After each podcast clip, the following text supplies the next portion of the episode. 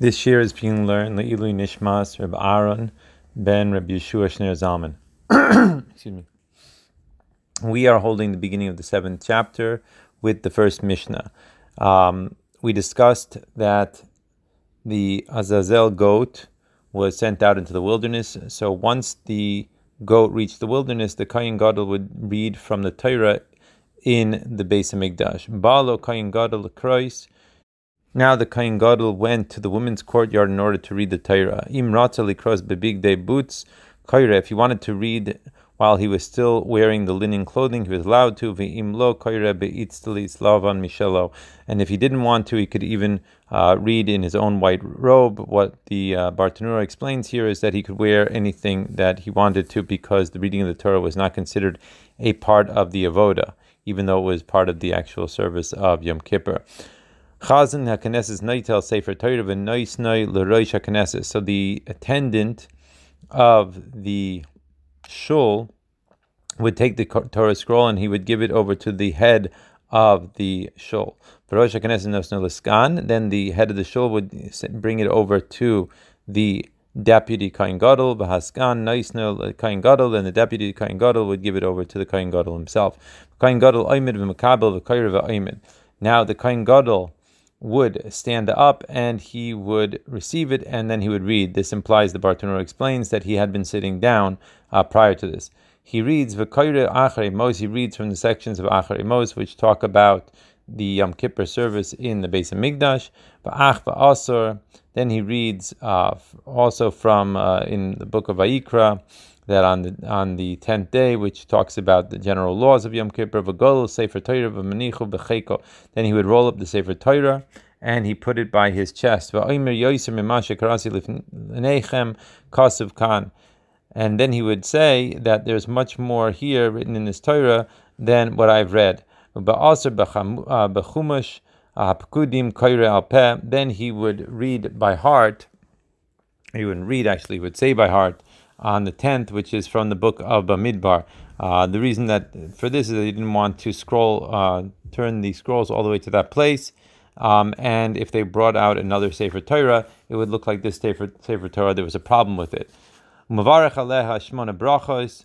After he finishes the Torah reading, the Kohen Gadol says over 8 different brachos. Al haTorah, on the Torah, v'al Avodah, on the temple service, v'al hahidah, on Thanksgiving, va'al mechilas avon, on the forgiveness of the sin, va'al mikdash bifnei atzmo. Then he made a bracha on the base of mikdash itself, va'al Yisrael bifnei atzmo, and on the yidden by themselves, va'al kohanim bifnei atzmo, and on the kohanim by themselves, va'al shar tefilos, and on all the rest of all the davenings. Namely, that Hashem should save all the yidden from all of the troubles that they may have, God forbid. Mishnah Beis. Par vesair hanisrafim. So when a person was able to see the Kohen Gadol when he was reading from the Torah, he would not be able to see the bull and the goat that was being burned. And likewise, obviously, someone that was seeing the bull and the goat that were being burned was not able to see the Kohen Gadol that was reading the Torah. Why? It's not because they did not have permission or they weren't allowed to do this. The reason was because there were 2 distant places, namely the women's courtyard in the Beis Hamikdash and the place that was burning outside of Yerushalayim, and they were done at the exact same time. Mishnah Gimel. If the Kohen Gadol had read the Torah with his white linen garments, Kiddush Yadav Raglav, so after he finished reading, he would go and wash his hands and feet. Pashat Yarad V'Tavel, he removed the garments and he went down to the mikveh to immerse himself. Alav V'Nistapek, he got up from the mikveh and he toweled himself off. Hevilu Bigdei Zahav V'Lavash, and then they brought him the regular golden garments that he put on. V'Kiddush Yadav Raglav, then he would wash his hands and feet again.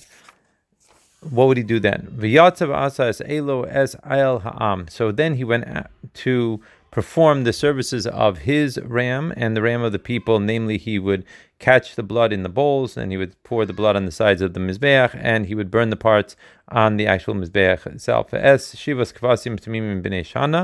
And then later, when the afternoon tamid was brought, he offered the 7 unblemished sheep that were in their first year, as well as the other animals of the musaf, namely the bull and the goat. These are the words Divrei Rabbi Eliezer, these are the words of Rabbi Eliezer. Now Rabbi Akiva disagrees, and he says, Rabbi Akiva Omer, Im tamid shal shachar hayu krevim par ve'oila, that in fact they would offer the 7 sheep of the musaf were actually brought with the morning tamid. And that was also the case with the bull of the musaf, which was an oil offering. And then